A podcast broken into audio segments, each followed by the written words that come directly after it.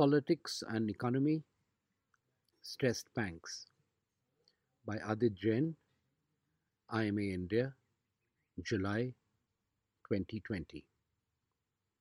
A vicious exchange.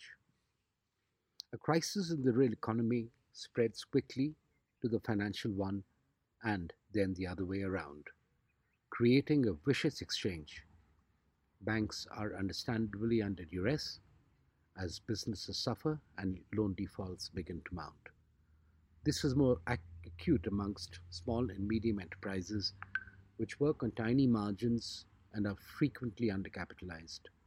The pressure on banks is in direct proportion to the reduction in economic output, and stress tests work on models that include economic growth. So it eventually boils down to assumptions, and it seems that the Reserve Bank of India has possibly been generous in the likely performance of the economy. Understandably, data is hard to collate in pressing circumstances such as the ones we currently contend with. But now many agencies are coming around to the view that India will contract by 5% in this financial year.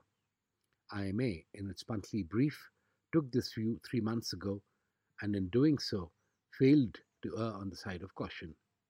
Based on feedback from clients across various sectors, we believe instinctively that the reality may be somewhat worse. As demand shrinks, so will output, and consequently, the servicing of debt capital becomes proportionately harder. Defaults and restructurings will rise, damaging the already fragile balance sheets of lending institutions. The impact will last for at least two years, perhaps longer. As a matter of fact, banks are yet to feel the full effect of the lockdown, and the severity of these would be consequent upon the pace of recovery. India started easing restrictions in many states in June, which led to a resumption in economic activity, but the acceleration of new cases could threaten business again, causing disruptions to supply chains and shrinking personal income. On the premise that economic degrowth would be 5%, Fitch, a rating agency, estimates that banks would need around rupees 1 trillion in new capital in the financial year ending March 2022 to meet minimum regulatory norms. However, depending on the extent of economic contraction, this could be as high as 4.5 trillion rupees.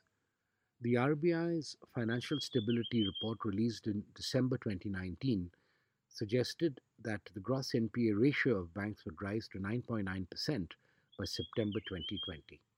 According to analysts, this was an underestimate to begin with. Now, in a post COVID world, that loans would rise to 13.2% for state run banks, or so the RBI believes. Many economists intuitively believe this figure may go as high as 20%.